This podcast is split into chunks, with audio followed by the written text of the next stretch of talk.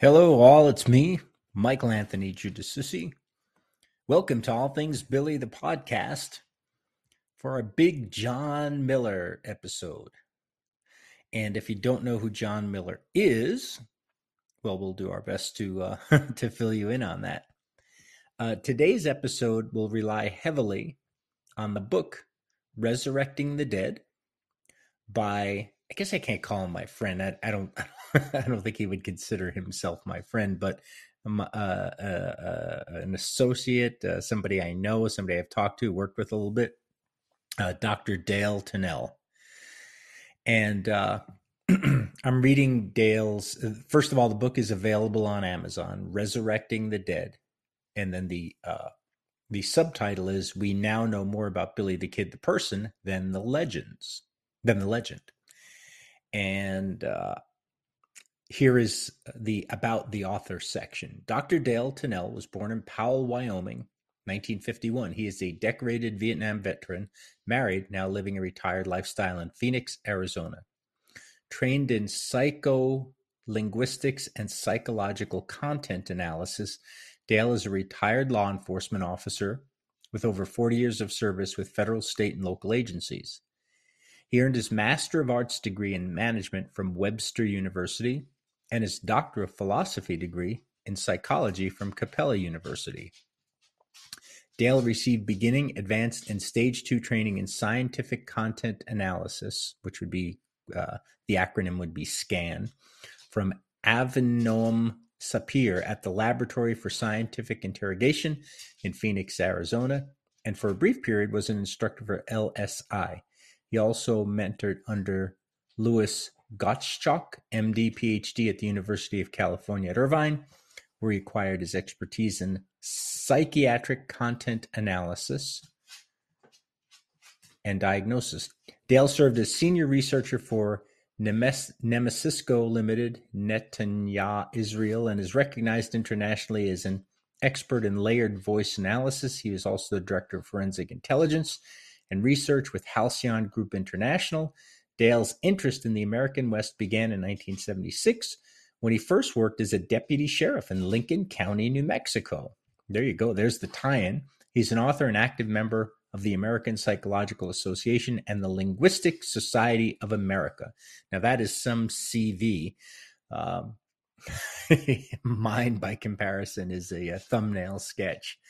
But uh, I have uh, talked with, spoken with, communicated with, worked a little bit with Dr. Dale Tunnell, and um, the guy uh, knows his stuff and is really a very disciplined uh, researcher. Uh, I did let him know that I wanted to do this episode and rely heavily on his book, which I read uh, a year and a half, two years ago. And he said, fine, uh, he was not interested in being a part of it. I think he's moved on to other projects. And so, uh, as noted, a lot of the information from today's talk is going to come from that book, but I highly suggest you get it because it's not just about John Miller. In fact, the John Miller piece is uh, relatively small, but it does talk about uh, Billy the Kid. It talks about a number of the discrepancies in the story of his death um, and uh, uncovers a lot of forensic psychological evidence that you may find fascinating derived from Billy's letters and his situations. So, pretty cool book. So, we're going to get right into the uh, story of uh, John Miller. Was he or was he not Billy the Kid? And we're going to do that right after this.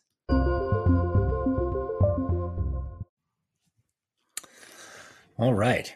The first thing to talk about with John Miller is that uh, Miller's remains were exhumed back in 2005, May 19th, 2005. And uh, Steve Sederwall, who many of you know or know of, as well as Dr. Dale Tunnell, were present. Now, if you listen to varying stories, you'll uh, you'll hear, "Hey, we weren't, we didn't do it. We were just there to, uh, we were invited to witness it. This the state of Arizona did it. Um, here is Dr. Tunnell's uh, statement on that. What we expected to be a low key effort turned out to be a media event with the presence of about 30 or more observers, including Sederwall Sheriff Sullivan, that's Lincoln County Sheriff Tom Sullivan, and me. In a book previously authored by Sederwall, he referenced Miller's exhumation, stating that, quote, the state of Arizona, state of Arizona exhumed him, end quote. I can say without a doubt that the state of Arizona played no part in the excavation efforts, except that we received permission from a subdivision of the state government the exhumation was petitioned by, uh, according to this book, Jeannie Dyke, director of the Pioneer Home, because Miller had no next of kin that could uh, request it. Um, so, the Section B of the statute for uh, exhumation or reinterment uh, said negated the need for a permit or quarter since approval could be granted by the owners of the cemetery. So, if there's no family member around, then the owners of the cemetery can determine that this is Arizona law can determine uh, that they want to exhume the grave, and that's the uh, statute by which this grave was exhumed. Uh, again, from the book, uh, like all of us who participated in the exhumation, she was interested in determining if John Miller was in fact Billy the Kid. If so, she intended to move his remains to a more prominent location within the cemetery and change records to reflect John Miller's identity. Our attorney performed a legal review of the statute and determined that Ms. Dyke's actions constituted internal management of the cemetery, and that's it. So, uh, on the up and up, it was done according to Arizona state law. now, you might be saying, hey, wait a minute. There's no documented uh, relatives of Billy Bonney. And the village of Fort Sumner owns the land that the cemetery is on, they could do the exact same thing. That's New Mexico law, and I don't know the difference between Arizona and New Mexico law. And also, there are people, a number of people that claim to be relatives of William H. Bonney. Whether that's true or not, we don't know. And you would have to prove that. So if you wanted to have an exhumation and you were a relative of uh, Billy Bonney, then you would have to prove that you were a relative in a court of law, which would be hard to do without DNA. Uh, and if you uh, were, if you said you were a relative and you went to court and were proven not to be, well, then you would not be able to do that. So it's uh, not quite as as easy as you think it might be to just exhume a grave and probably rightly so. Otherwise, we might be digging up people all over the country just for whim and whimsy. Hey, I wonder what they, you know, what this guy wore when they buried him, or I wonder what size his feet were, or something like that. Uh, so to uh, to do it, uh, it demands you know legal knowledge and understanding, and the proper permits, authority, etc. And as you'll see, even then, uh, these guys were uh, were threatened with uh, some pretty significant felony charges after the exhumation of Miller. Now, I am not going to talk about that anymore because that's not the focus of this talk. But I would suggest that you get Dr. Tunnell's book if you want more information on the exhumation. I give you that only as background for what comes next. And what comes next is coming up right now. The real question is where did the story of John Miller come from?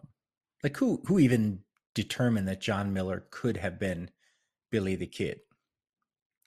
And the first uh, known writing about John Miller, potentially being Billy the Kid, was a book called Encounter with the Frontier, written by Gary Tietjen in 1969.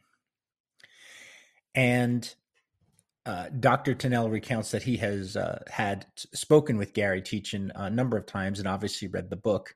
And his opinion is that that book was the uh, the spawning ground for the more famous book by Helen Airy, which was published in 1993, titled "Whatever Happened to Billy the Kid."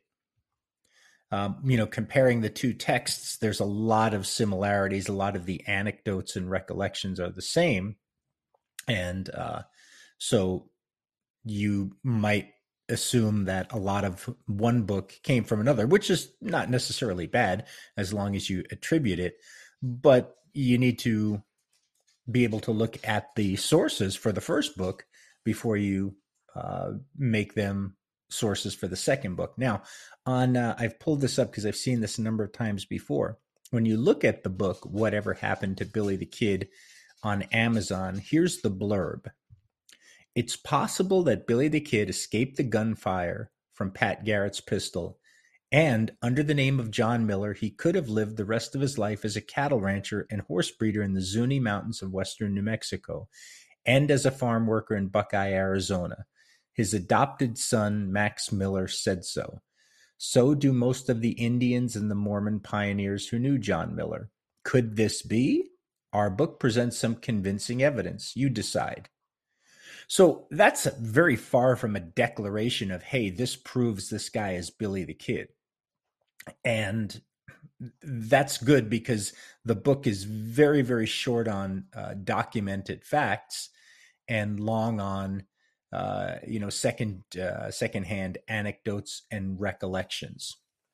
Um, I've read it. This was uh, one of the first Billy the Kid books that I ever read. When you look at the pictures of John Miller, you want to go, "Hey, wait a minute! This guy could actually be uh, Billy the Kid." So yeah, sure, we should uh, we should take a look at this uh, and pay attention to it. the reviews, five star reviews, sixty seven percent. 4.4 out of 5 stars the overall reviews so um, yeah you can uh, you can read it it it certainly doesn't it's not a book you're going to read and come away going that book proved to me that John Miller is Billy the Kid it's a book you would probably read and come away going okay maybe maybe it's the book itself this blurb which is not very well written by the way uh, and I know a lot of things that I write are not very well written. You don't start a sentence with and, and the one sentence runs on for like four different ideas. But it says, could this be? In other words, could all this stuff I just said be? Our book presents some convincing evidence. You decide. So Helen Airy, I think, wrote this from the standpoint of, hey, it's an interesting story, and uh, you know, there's a chance that maybe he was Billy the Kid, and if he's not, well, still a cool story. Um, so there that's the uh, that's the background of Helen Airy's book, and that's the book that really launched John Miller's name into the uh, you know common lexicon of Billy the Kid files everywhere. Uh, so there you go. Now I will give you a spoiler on my film, The Final Trial of Billy the Kid, uh, because for those of you that have not seen it, uh, I I don't promise any big uh, or I promise uh, no big reveals, but here's one reveal. In the first 10 minutes of the film, with John Miller being one of the uh, uh, one of the uh, uh, I don't know what you call him, one of those that charged Pat Garrett lied and that he was actually Billy the Kid. In the first ten minutes, his his attorney withdraws his application or petition to be heard by the court and leaves, asks to be recused, and that's it and there's no more John Miller in the film. Why is that, you might ask? Well, it goes back to what I may have, I talked about in a uh, another episode where I gave you some background on the film, where I asked the John Miller experts, a couple of them, to take part in a real trial, and one of them was Dr. Dale Tunnell. And he was the one that said to me, Nope, not interested. And I said, Okay, why? And he said, Because there's not a single shred of evidence, Michael, that I could present in a court of law that would prove that John Miller is Billy the Kid. There's nothing. Now, if you watch the film, you'll see that, uh, and this I have to uh, uh, give this credit to Daniel Grohovsky, who's an, an actor who was in, initially signed to play Miller's attorney and he had a conflict when we changed our filming dates and he said michael i really would love to get this in the script.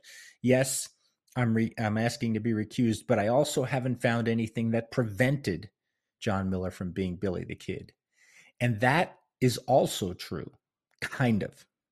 In other words there's nothing that says hey john miller was here in 1878 and here was minnesota or mexico or England. You can't track him and say he was somewhere else so he couldn't be Billy the Kid. He really did seem to walk into history in Las Vegas in August 1878. But we we will have a conclusion near the end here, but there is not again according to Dr. Tunnell and he's a guy that would know there's not a single piece of tangible admittable evidence in a court of law that could prove that this guy was Billy the Kid. You can't make a case. And so, uh, you know, from the standpoint of making a film, I thought, okay, well, what's the best? Do we have this guy walk in and go, eh, I'm leaving? Uh, uh or do we find some other vehicle to dismiss him and make it known that he doesn't have a case? And so I went as the screenwriter, I decided to do that by not having, not even having him show up at court and having his attorney speak on his behalf and then hurry out of the room.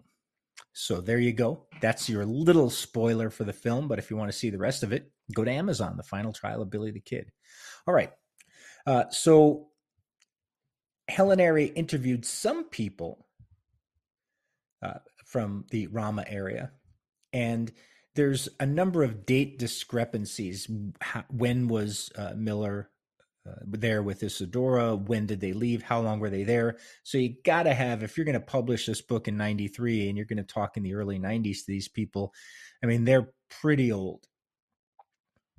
And uh, she, Helen Airy, for the most part, printed what she was told, uh, which is a, a, testament to a good um, a good author, a good historical book author, in that you don't say what you think it means, which is something that many other historical authors in this space could uh, could learn from. You just say what the people said and allow the uh, the reader to determine what that means. Okay. Uh, so the book comes out in '93. It becomes somewhat well known, and the uh, the story of John Miller starts to spread. Nowhere near the story of Brushy Bill Roberts. I have recounted this, I think, in the past, but I did a poll in one of the Billy the Kid Facebook groups that has, you know, thousands and thousands of members. And there were over 200 responses. This was a year and a half ago. Uh, and roughly 60% of the people believe that Pat Garrett told the truth. Roughly 30% of the people believe Brushy Bill was Billy the Kid. And then the, of the remaining 10%, about 6 or 7% can't remember the exact number, were people that believed in the John Miller story. And that's probably a testament of two things. First of all, that Garrett and Brushy Bill have had a lot longer time to tell their story. And second of all, there's very uh, little known about Miller. And so it's one of those things where you go, mm, maybe, could be, but I, you know, I need more proof. And I don't believe that any more proof is forthcoming. So we're going to jump into the uh, life or what we know of John Miller uh, right after this.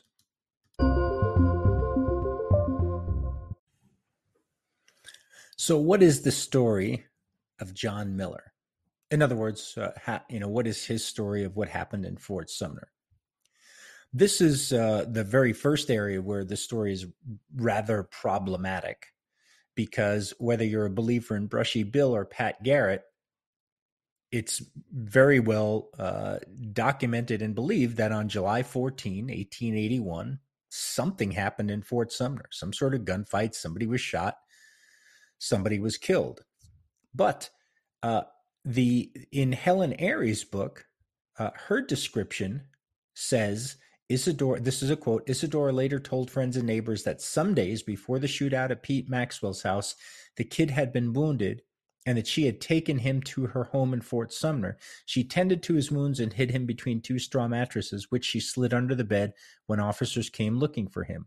When he was well enough to travel, the couple fled Fort Sumner and headed toward the village of Las Vegas, where there were friends to help them. End quote. That's directly from Helen Airy's book. Now, first of all, this is uh, Helen uh, rather Isadora Miller was not interviewed. She died in 1936. So this is somebody else. And this is kind of a summation of she later told friends and neighbors some of which may have told Helen Airy, or relatives of some of which may have told Helen Airy. So it is, you know, at least a couple layers of hearsay and would be inadmissible in a court. But the biggest problem with that is uh, some days before the shooting on July 14th, the shootout. Well, if Miller is shot by, uh, and and she intimates she, that he is shot by the same people that come searching on the 14th. Um, that some days before that, that there's a shootout and Miller's wounded, and Miller being Billy the Kid in her estimation. Um, then why would there be a shootout on the 14th? They've already shot Billy and there's nobody else to shoot because they can't find him. They obviously don't find him on the 14th because he's hiding between two straw mattresses that Isadora hid under the bed. Every single other account of people that were there, that attended the funeral, that uh, people that believe in Brushy Bill's story is that there was a shootout. It was either two bullets or a furious fusillade of uh, shots fired between the deputies, Garrett uh, and Brushy Bill. But nobody says, oh, it was a quiet night in Fort Sumner and nothing happened, except Helen Airy says that. So it strains the credibility of every other eyewitness testimony that there was nothing that happened. And so the other part of this obviously is that now the kid is wounded. So let's let's backtrack um, eight days, seven to uh, seven to eight days before July fourteenth, and uh, the uh after he recovers a month later, then they finally leave for Las Vegas. So about July 7th is based on this book, based on Helen Airy's book, about July 7th is when John Miller or Billy the Kid is shot by the sheriff's posse, but he escapes or he's found and hidden and taken in by Isadora Miller in Fort Sumner. And there's no record of Isadora anybody being a resident of Fort Sumner, but we'll get back to that. There's a problem in that during that time, Pat Garrett and his posse are in Lincoln and White Oaks. I mean, documented in their testimony that that's where they're looking for the kid, or Garrett is, you know, sitting on his butt, you know, waiting to mount an effort to find the kid. Yet Isadora insinuates that the people that shot him came back looking for Billy a week later and couldn't find him because he was hiding between the mattresses. So there isn't really any other testimony that would point to the fact that there was this shootout on July the 8th or 7th and that Garrett's posse would have hung around Fort Sumner searching or ridden all the way back to Lincoln and then come back to Fort Sumner, that doesn't make a whole lot of sense. Right? You shoot somebody, you can't find him, so you leave and then come back a week later. I think if you're hunting the most wanted man in the territory, most likely you shoot somebody or you think you shot somebody and you keep searching until you find him. And you probably look between two mattresses that are hidden under a bed. Like that's probably a good place to hide somebody you don't look in a uh, you know inside the tea kettle because you can't you can't fit a body in there, but you can fit a body under a bed. And I've got to imagine that Garrett had enough legal uh, or law enforcement prowess to go, "Hey, what's under that bed?" So very the the origin story very very sketchy does not line up at all with you know what we believe to be documented facts by a number of people. Even the Brushy Bill folks believe that there was a gunfight in Fort Sumner on July 14th, 1881. There's no uh, there's no testimony from John or Isadora Miller. They never talked about it. it. It's it's somebody later saying that Isadora said something right? There's no documented statements. Nobody interviewed her. Nobody wrote her recollections down at the time. It's just somebody a generation removed later on that said, oh, Isadora told me this. So that's really problematic. Um, and uh, it doesn't uh, it doesn't push the the narrative or the story forward anymore. It could have come uh, the uh, the Millers had a son, Max Miller, adopted uh, Native American boy, um, who was alive. He might still be alive. I, have tried to find the Millers on the uh, uh, the Navajo Nation reservation through some friends and have not been able to locate anyone. I don't know if Max Miller's still alive. I don't believe he is, but but he could be. And if he is, hey Max. Um, but he may have uh, talked to Helen Airy. And he may have told her that story that, hey, his you know his mother said this or told him that. And it was it's widely believed that max miller believed his father was billy the kid. But uh, we don't have you know helen airy's there's no notes right? There's no um, footnotes there's no uh, big uh, pile of research paperwork that that she left for others to study um, there were some interviews but there's very scant evidence to go along with the story and again, when you read the blurb that uh, that uh, is designed to sell the book, it really says, "Hey, this could have happened. What do you think?" And I think that that's uh, an interesting way to do it. Um, okay, so uh, John Miller uh, and Isadora leave Fort Sumner sometime early August, and they make their way to Las Vegas. Uh, again, all of these are allegedly said because there's no direct testimony. These just come from Helen Airy's book. Uh, Isadora says that they are married by a parish priest named Father Barrera in the village of Las Vegas. Um, if you uh, look as um, as Dr. Tunnell did at the church records, Santa Fe Archdiocese, New Mexico, there is no Father Barrera anywhere in the archdiocese at that time, August 1878. There's a Father Herrera, parish priest in the village of Pecos, uh, but no marriage records for John and Isadora exist. And the records go from 1881 through 1916 for both the Santa Fe and Gallup archdioceses. Now, that doesn't mean that they weren't married. It doesn't mar- mean that they weren't married by, uh, uh, whoops, wait a minute. Gosh darn it. that was not good. Changed the wrong page there.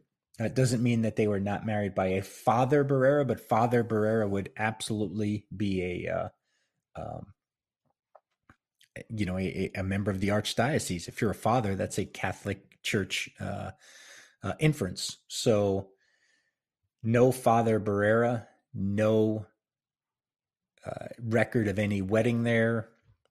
Interesting. the The popular story is that this couple showed up uh, you know, an Anglo guy with a fresh gunshot wound in his shoulder and a big gun on his hip, and he was very weak.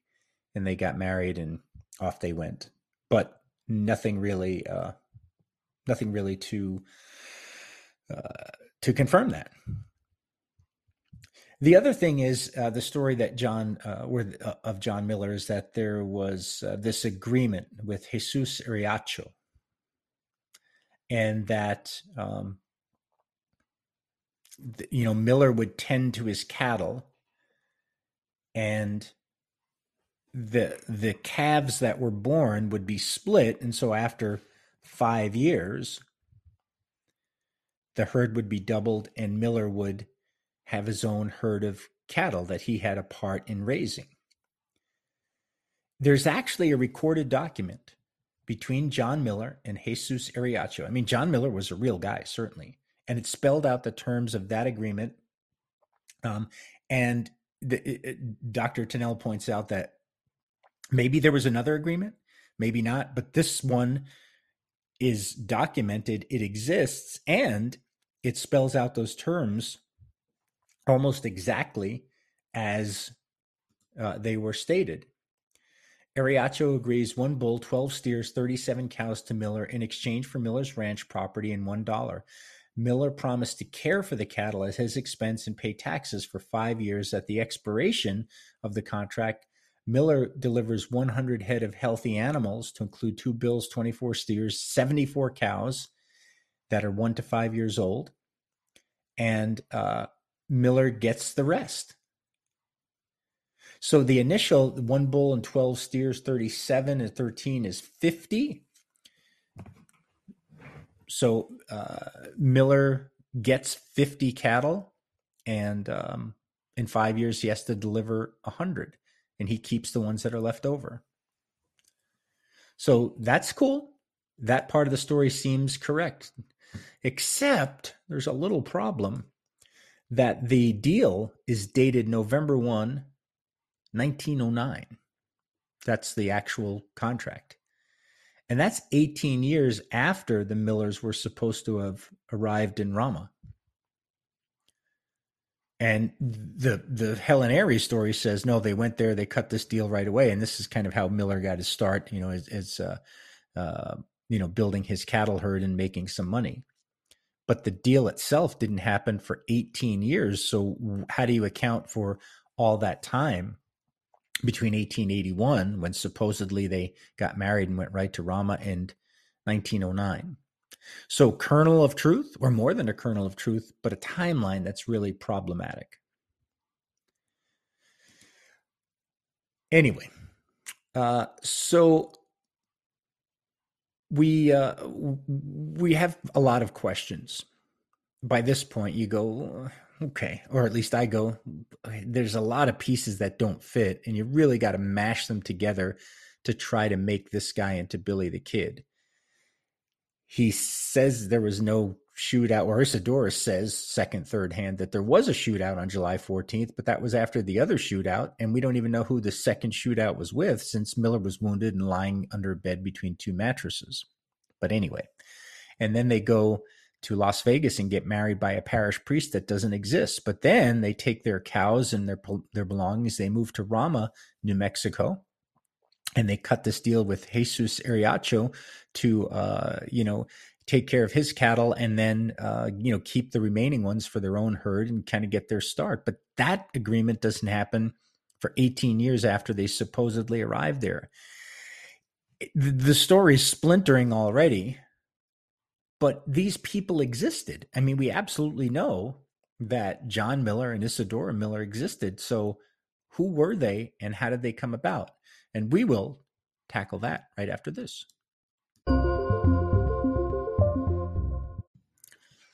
All right, we're back. so, a couple other facts that fly in the face of uh, what the Millers purportedly said.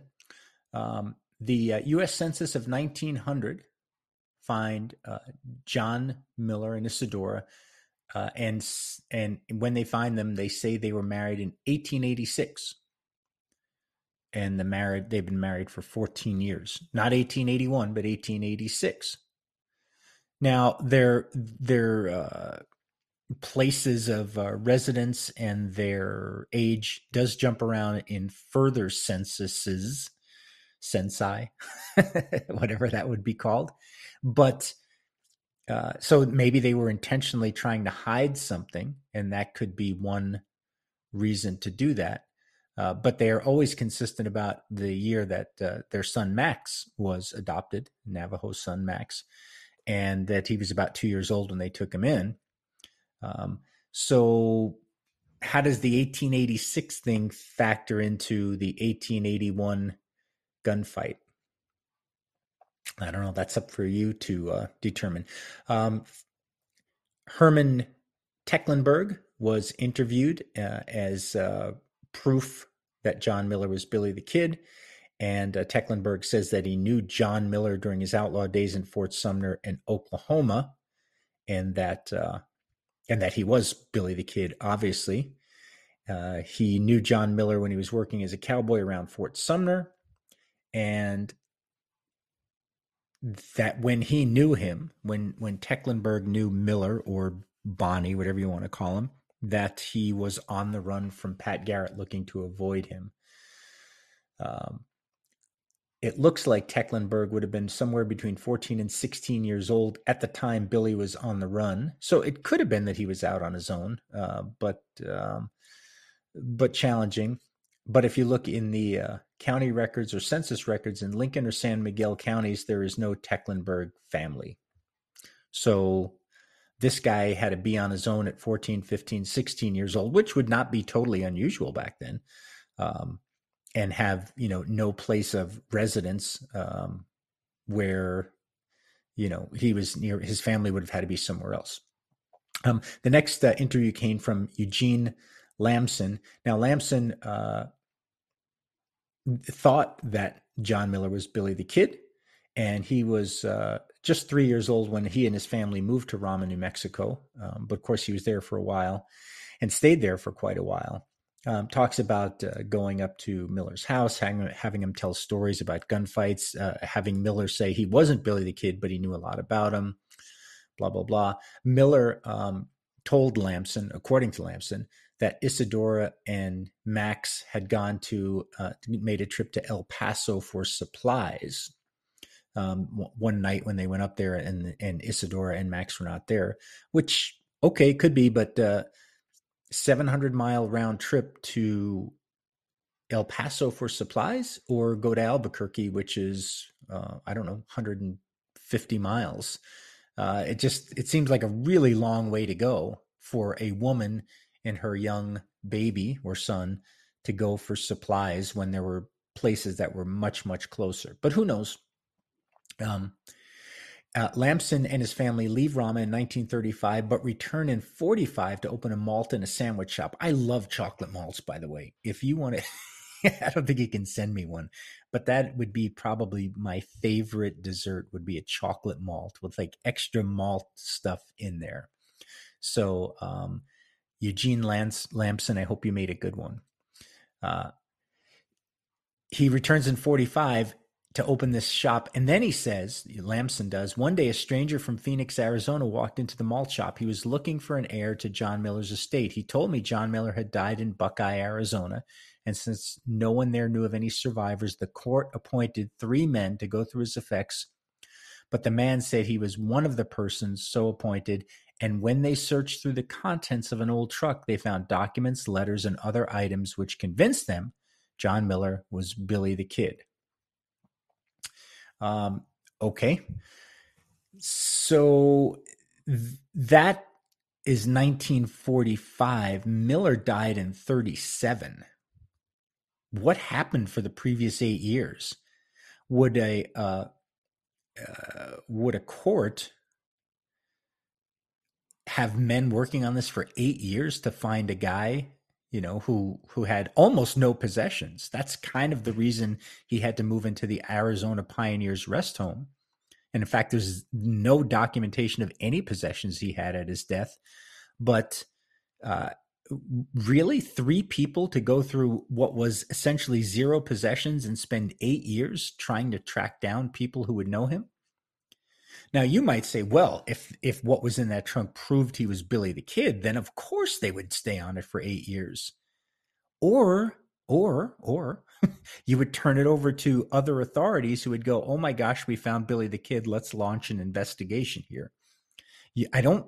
Maybe you would, but in my mind, you wouldn't spend eight years looking for somebody to tell the secret to if you were a court-appointed um, uh, uh, researcher or uh, probate uh, official. So it just doesn't make that much sense. Uh, when the uh, Millers lived in Buckeye, Arizona, Carl Baxter describes the events of the fire that killed Isadora Miller. And this is important because when you look at the timeline, especially, hey, there's this trunk with this stuff in it, here's what Baxter said. And and Airy infers that she interviewed him. Baxter said when the Miller house caught fire, young Carl Baxter helped carry Isadora's body from the burning building. She was a corpse, Baxter, Baxter said, she but she wasn't burned. Baxter thinks she may have died before the fire started. His account is questionable since Isadora's death certificate says otherwise. The death certificate for Isadora Miller, October 18, 1936, from the attending physician stated, I saw the burned and charred body and believe from witnesses at hand that said the body was that of Dora Miller, who burned to death when her house burned. Now, here's here's the part that gets interesting in this in this uh, uh, interview. Baxter added that he remembered the old humpback trunk next to the Miller fireplace covered with an Indian blanket. Baxter said, You had to be very close to Miller to get near the trunk. Miller kept his guns in there and some photographs, keepsakes, and papers. He showed me a pistol with 21 notches. Let's stop right there. Okay. This is probably where Walter Burns Noble folklore enters the the uh, story. 21 notches. Okay we know that billy the kid did not kill 21 men and if he did he he killed uh, at least 12 or 13 of them uh, away from the eyes of anyone who would ever report it. So that's weird and that's clearly at least in my mind uh, a a nod to the fact that uh, a lot of this is made up uh, back into. Showed me a pistol with 21 notches, some ammunition, old cartridges, a buffalo gun, pictures, and a slug he dug out of his body with a pocket knife. And this is important to listen to. And he showed me a ceramic jar with a lid on it that he kept in the bottom of the trunk that was filled with gold and silver coins. Okay, so in this trunk, the the famous trunk that you know everybody wants to find, there was a gun with 21 notches. I think that's bullshit. Um, there's some ammunition, cartridges, buffalo gun. Um, how do you fit a buffalo gun in a trunk? I mean, I'm not a buffalo hunter, but those were those big, long, powerful, um, uh, not Springfields. I can't remember the name of the guns, but yeah, I mean, you were you were firing from a long way away, and you had to be very accurate to take down a buffalo how does that fit in a trunk? Does it come in pieces? I don't think so. How big is this trunk? I mean, the trunk has to be as big as a canoe. Okay, but anyway. And the ceramic jar with gold and silver coins. Now, here's the part to pay attention to. Baxter said, After the fire, I was helping to clean up the burned building, and we found a patch of melted gold coins on the floor where the old trunk stood, about half a teacup full of melted gold. End quote. After the fire, the gold that was inside the ceramic jar, that was inside the trunk, is found melted on the floor. That's a hell of a fire, and it certainly could happen. Uh, but how is it possible that a ceramic jar disintegrated or and and the gold itself melted to the floor and the trunk survived? The answer is it's not possible. It's not possible. And the entirety of this whole idea that there's this trunk, which I, I believe me, I, I want it, I want it to be true. I've made inquiries into the trunk. Dr. Tunnell has, searched for years for that thing. But if you're going to believe that this guy who was right there, uh, you know, a neighbor uh, and a friend of Miller's that helped, you know, carry Isadora's body out, if you're going to believe what he said, then you have to believe the trunk is gone. And so nobody is running around for eight years afterwards at a, to, to a malt shop to say, hey, what's in this trunk is proves that this guy was Billy the Kid. It's just strange any strains any sort of logic you could possibly have to put those things together and agree that both of them are correct. I do wonder if the researcher got a sandwich and a malt. Like what kind of sandwich would you get if you were if you had proof that the guy that you were responsible for distributing his possessions was Billy the Kid and you went back to Ramah and there was a sandwich and malt shop, what would you get? I think I would get a. I mean, there's like you know the the the options were probably more limited. I would love to have a Reuben. I think that would be great. So corned beef is is a Reuben? Is that what I'm thinking of? Corned beef, uh, sauerkraut, uh, Thousand Island dressing, toasted is there some cheese, Swiss cheese on there and a chocolate malt? I would like a Reuben and a chocolate malt. No fries, no onion rings, no nothing like that. That's exactly what I would like to have. How about you? Again, going for the ham and cheese or turkey sandwich. Like I don't think that they had a you know skinny turkey sandwich with avocado and mixed spring greens, organically grown. I I, I think in 1945 that stuff was not uh, considered at the time. Uh, but hey, I, I wasn't there. I don't know. All right, so we've got some huge problems with the John Miller story already. Now, I want to refer back to the fact that you're not going to find anything that says that John Miller was uh, absolutely uh, that disproves him from being Billy the Kid, where he was seen incarcerated, you know, sworn under oath that he was somewhere else or someone else. You're just not going to find that. John Miller, whoever he was, whether he was Billy the Kid or not, did a really good job of hiding himself up until he showed up somewhere in Las Vegas to be married, although even that is in question. And so we will uh, talk more about that after this.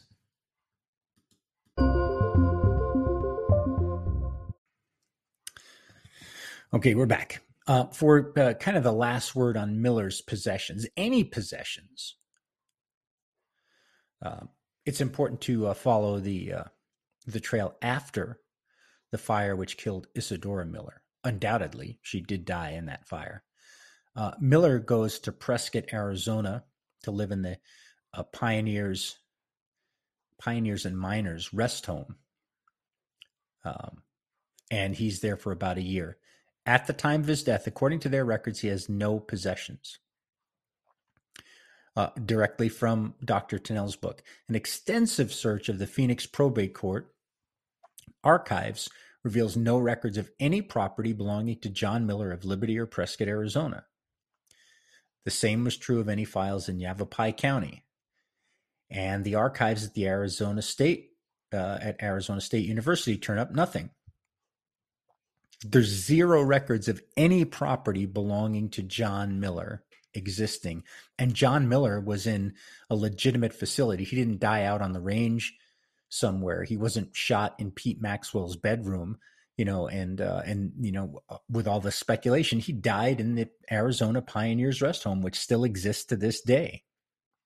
They would be required to write out a report about the death of one of their residents, but there is absolutely no evidence whatsoever now, I've already pointed out that if the trunk existed and people said, oh my gosh, this proves this guy was Billy the Kid, why did nobody hear about it? How come no one took it to the press? Nobody said uh, anything. Uh, so, again, it's, it just kind of strains, strains credibility. But here's the way it should have happened.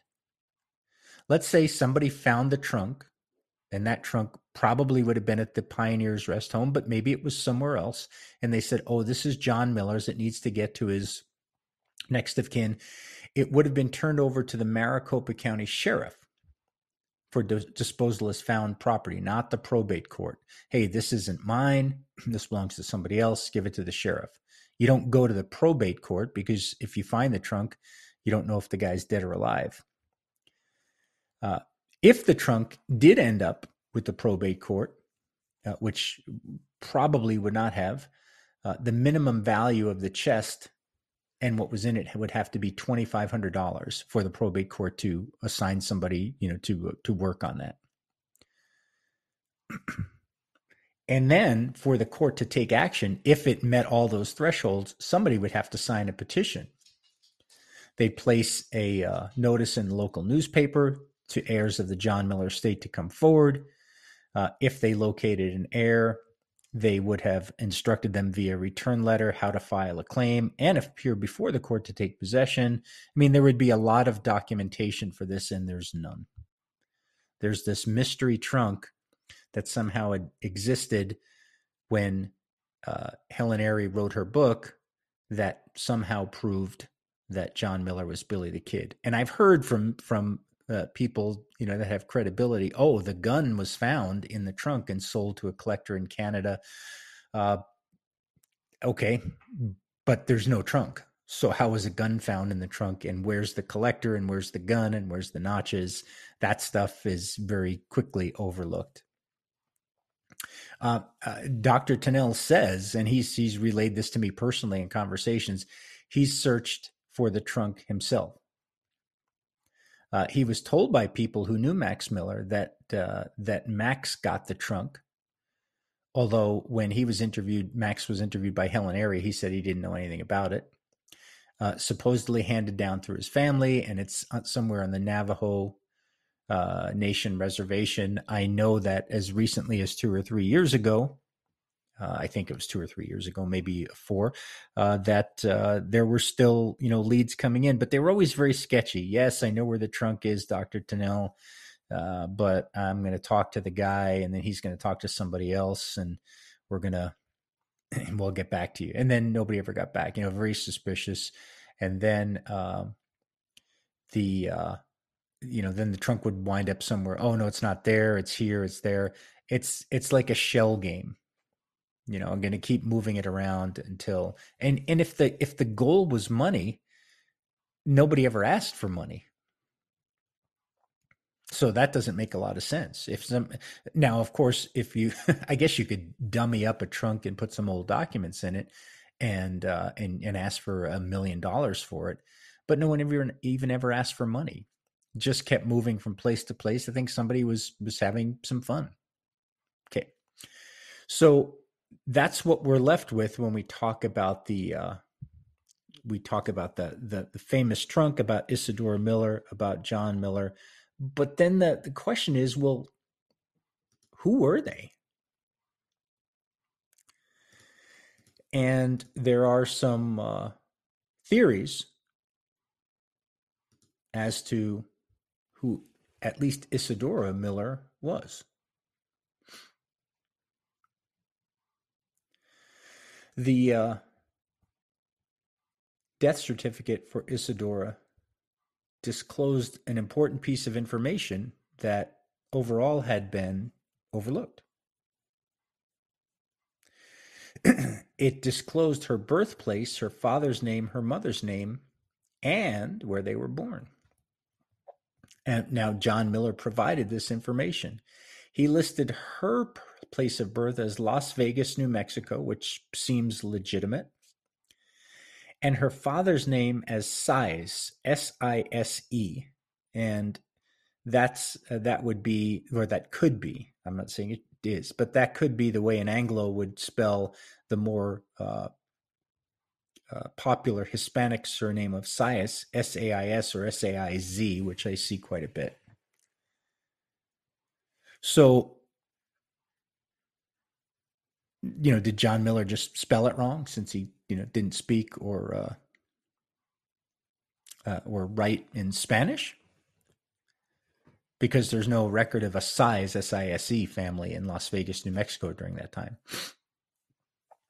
In the 1900 census, Isadora Miller says she has no living children. But in the 1910 census, she said she had two, one that was still living. And she could have been uh, the she could have been talking about Max, except the census asked the questions: how many children were born, and then how many are living.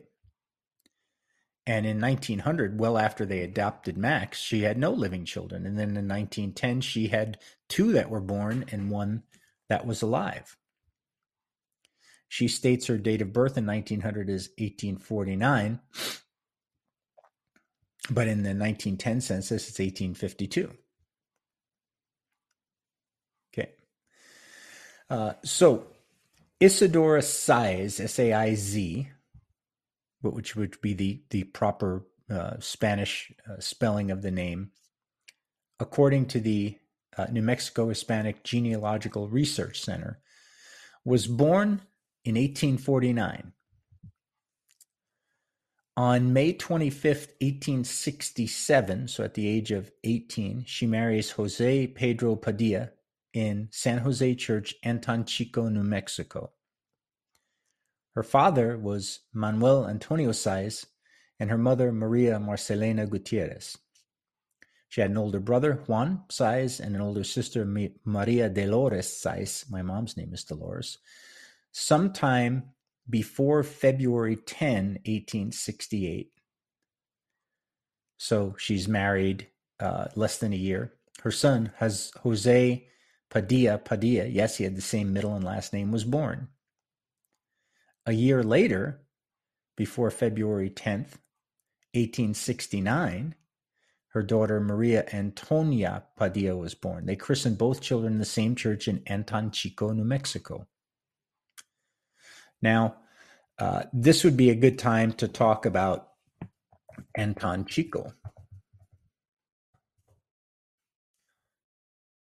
I have to get back to that page.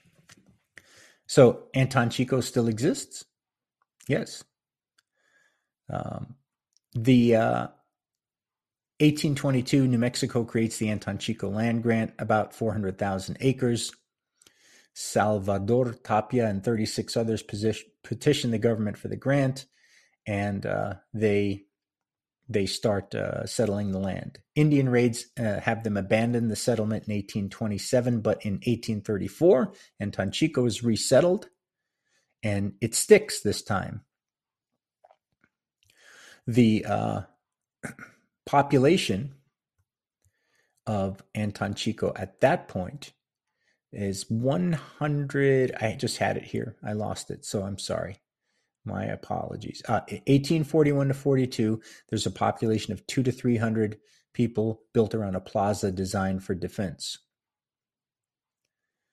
Uh, in 1890, now this is a good nine years after the Billy the Kid was killed or not, uh, it reaches a population of roughly 900 people, all Hispanic uh, mercantile center for much of eastern New Mexico.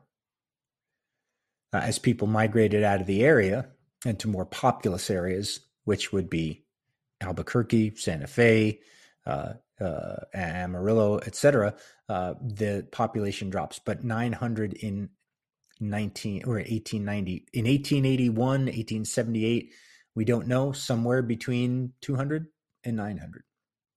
Keep that in mind as we go forward. Okay. Okay. Uh, at some point, so uh, by February 10th, Maria Antonia Padilla was born, second child of Isadora Saiz. And the, both of those kids are uh, christened in the church in Antonchico. At some point over the next three years, uh, both her husband and her son uh, die. Jose Pedro and Jose Padilla both die. No reason why, no death certificate found. So January 4th, 18, uh, January 14th, 1870, now 21 years old, she becomes, uh, she uh, marries Cesario Gorule in the same church in Antonchico, New Mexico. Same time, Cesario adopted Isidora's daughter and she became Maria Antonia Gorule, shortened to Antonia Gorule. She is two years old. So, if this is the correct Isadora, and it might not be, but there's a good chance that it is based on John Miller giving her proper surname and place of birth. She's married twice before she ever meets Miller. Both Miller and John Miller and Isadora say they were married in 1886 and married for 14 years. That's in the 1990 census, or eight, 1990. That's in the uh, 1900 census. I'm sorry. So in in the official census they don't say they were married in 1881 they don't say they were married by father Berera. Those are all hearsay things handed down. They say they were married in 1886. And if true, then uh, what happened to Isadora's daughter? Well, by that point, she would have been, Isadora would have been already, or uh, her daughter would have been already 17, 18 years old. So maybe old enough to be on her own, maybe marrying off. maybe staying with the stepfather. No one knows 100% for sure. But what we do know is that if Isadora is born in 1849, she's at least 10 years older and maybe more than John Miller. Why did she run off with him? Were they ever married? Is she Isadora Saez? But here's the thing that struck my um, imagination. She's from Las Vegas, but th- she's married. Her kids are baptized in Anton Chico, which is a tiny little settlement that exists today. In the time of the uh, formative stages of the Lincoln County War, Anton Chico has a couple hundred, maybe a few more people, mostly Hispanic families, including the Saez family. If you go back to Paulita Maxwell's interview with Walter Noble Burns, and she talks about that there were these bias dances in uh, Fort Sumner, and pretty girls from all over the territory, uh, uh, you know, all the all the towns came, and she mentions Anton Chico,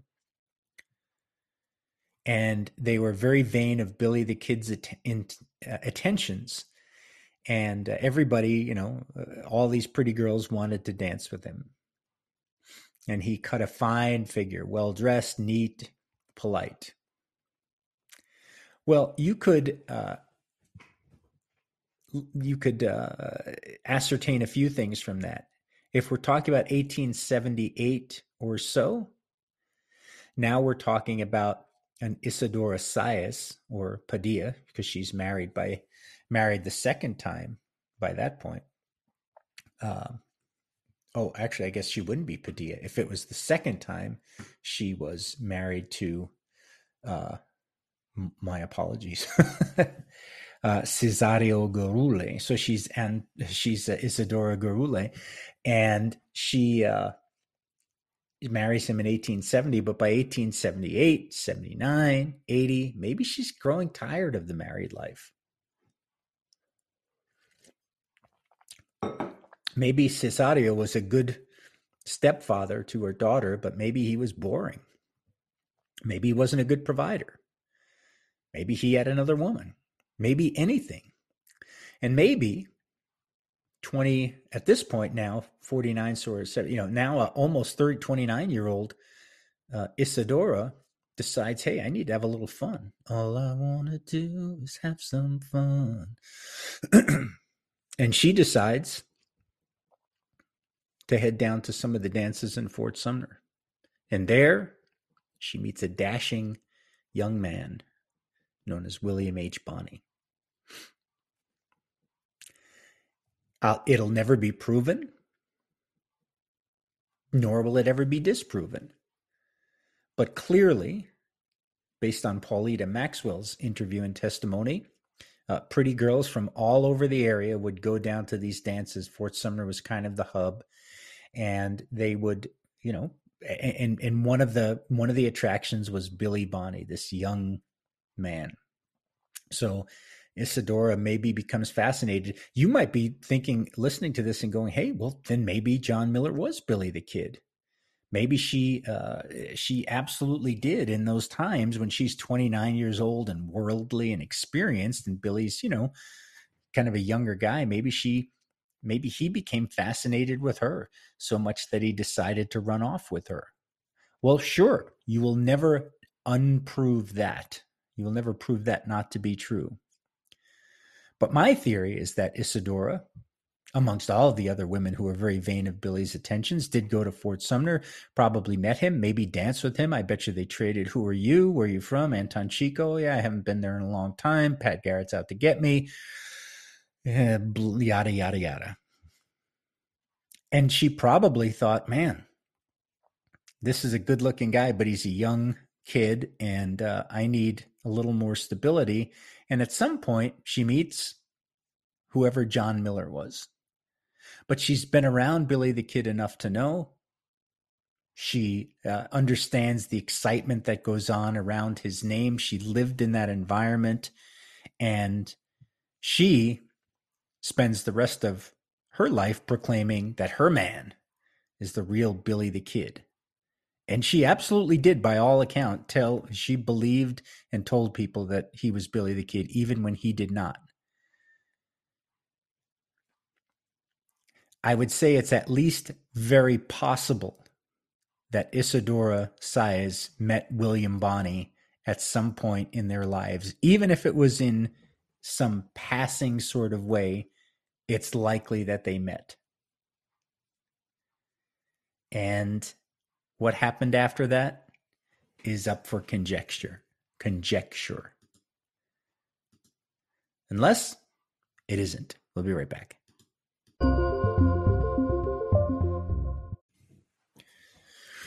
Well, we've done a fairly deep dive into the life and times of John Miller. Uh, you may have uh, developed your own uh, assessment of whether he was or was not Billy the Kid by now. Um, and Dr. Tunnell, in chapter nine of his book, Imposter Unmasked, has done the same. So I'm going to uh, summarize this very shortly for you uh, and this is directly from the book. When I described Billy the Kid's anatomy earlier, I drew your attention to several features based on scientific research. Unambiguously, I described the uniqueness of Billy's anatomy. These include ears, ptosis of the eyelids, spelled P T O S I S, asymmetric features of the face, protrusion of the upper teeth in a small mouth, arching of his eyebrows, rounding and sloping shoulders. And then it continues when one compares the tintype photograph of Billy the Kid to pictures of John Miller, none of these features match. I will repeat, none of these features match.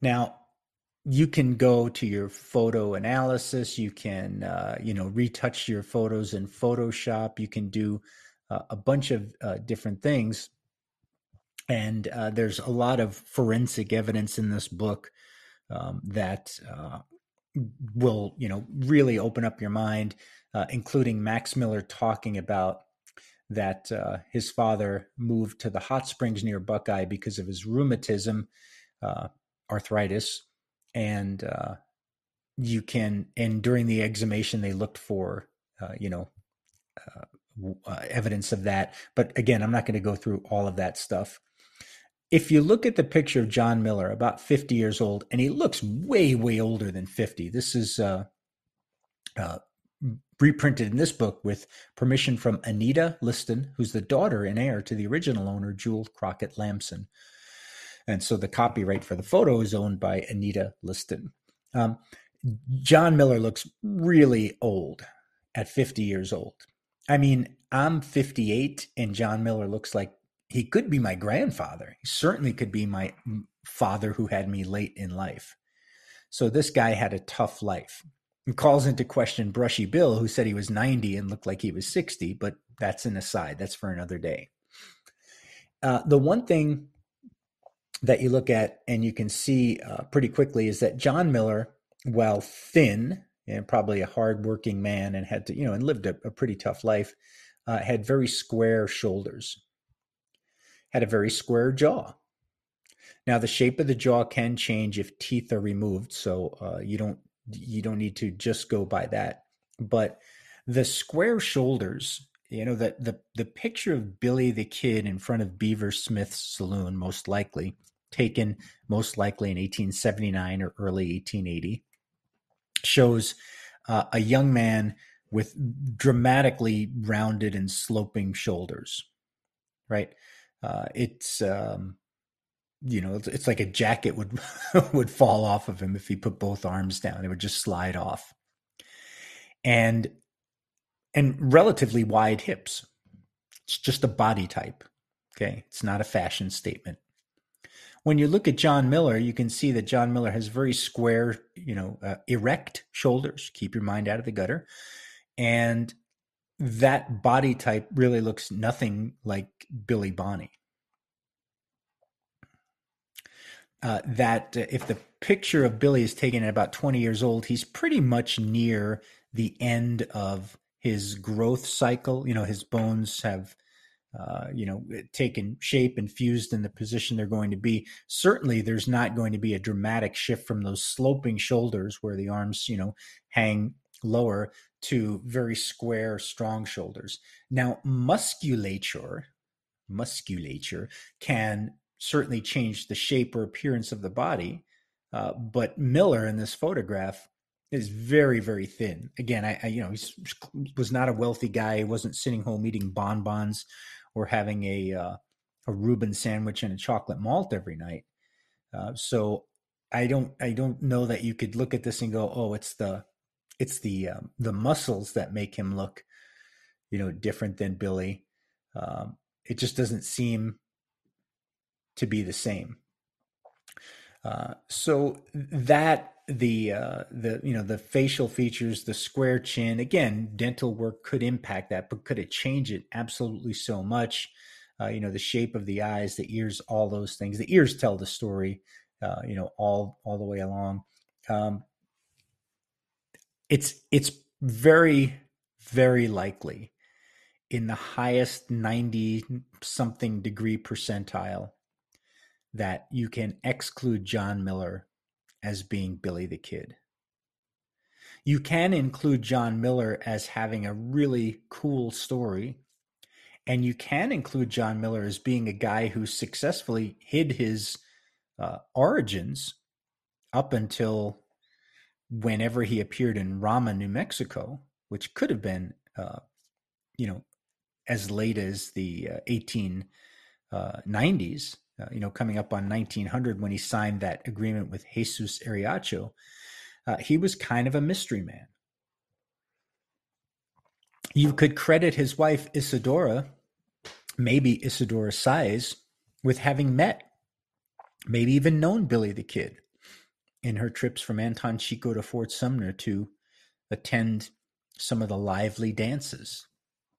You could wonder what happened to Isadora's daughter, who was uh, adopted by her second husband Cesario Gurule, Gurule, and uh, and try to track her down and see if there's any family connection there. But it's clear that Isadora and John did not tote a, a young lady, you know, an 18 year old lady around the West with them and simply moved on with their life. So you can you can uh, believe in the story of the mystery trunk that with the contents proved that this guy was Billy the Kid. Except what could be in the trunk that would prove that other than a picture like taken three seconds after the the original original picture of Billy the Kid, and now he's standing there with his arm around Pat Garrett or something like that, and he's got a name tag on that says John Miller or something. And of course, all of the evidence points to the fact that there, after the fire in 1836, where Isidore died, there was no trunk.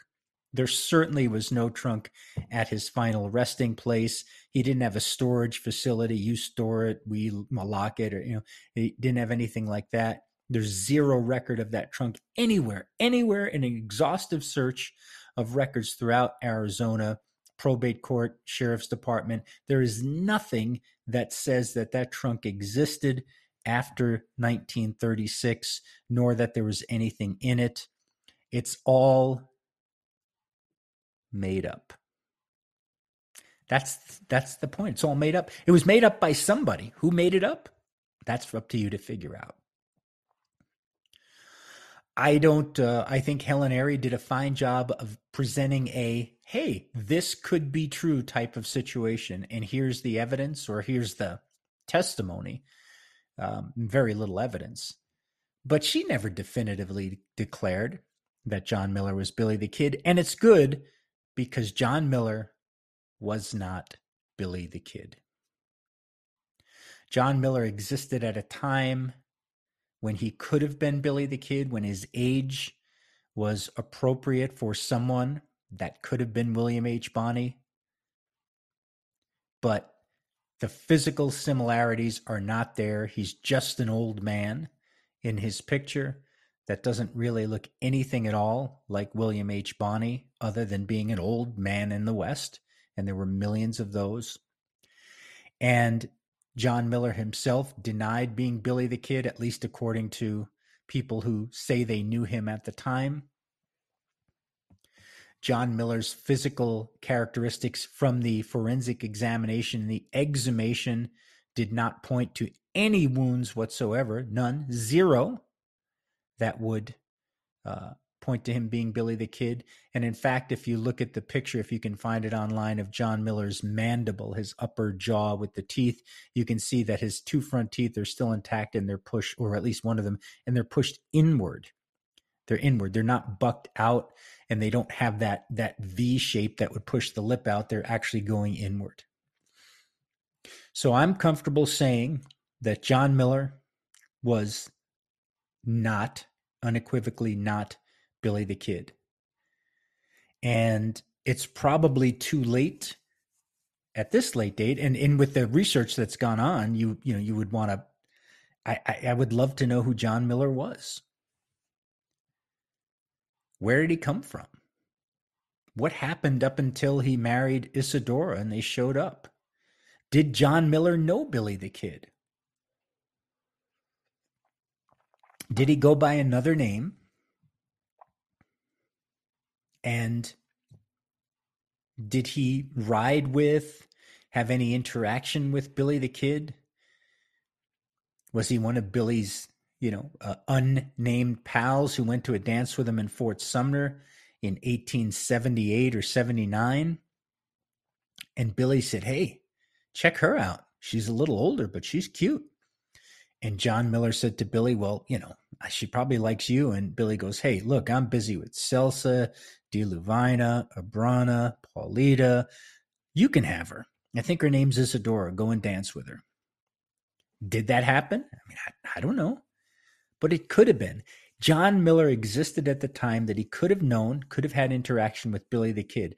Isadora Saez slash Miller absolutely, positively existed at the time and in the geographic area where she could have known Billy the Kid and would have course to have run into him should she, along with a bunch of other little pretty ladies, uh, travel to Fort Sumner for their regular dances. But was John Miller Billy? Was Isadora the wife of Billy the Kid? No. No.